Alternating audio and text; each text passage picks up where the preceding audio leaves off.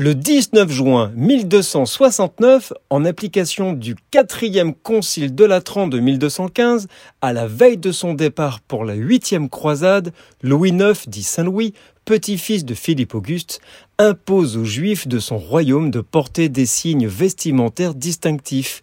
Pour les hommes, il s'agissait d'un morceau de feutre jaune safran tirant vers le rouge, une nuance qui rappelle la couleur de la chevelure du traître Judas. Le roux où le jaune se mêle au rouge, découpé en forme de roue de quatre doigts de circonférence qui devaient être attachés aux vêtements de dessus au niveau de la poitrine et du dos, connu sous le nom de rouelle, et un bonnet spécial pour les femmes. Si à la suite de cette mesure un juif est trouvé sans cet insigne, en plus d'une amende de 10 livres d'argent, son vêtement sera confisqué au profit de son dénonciateur. Ceci était fait pour distinguer les juifs du reste de la population et prévenir les unions mixtes. Les juifs ne sont tolérés que parce qu'ils demeurent un rappel permanent de la passion du Christ.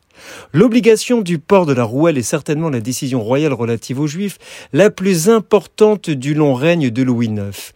De 1269 et jusqu'à l'expulsion définitive des Juifs du royaume de France en 1394, les Juifs sont astreints au port de l'infâme insigne en public ou à être condamnés à une amende. Nous sommes le 19 juin.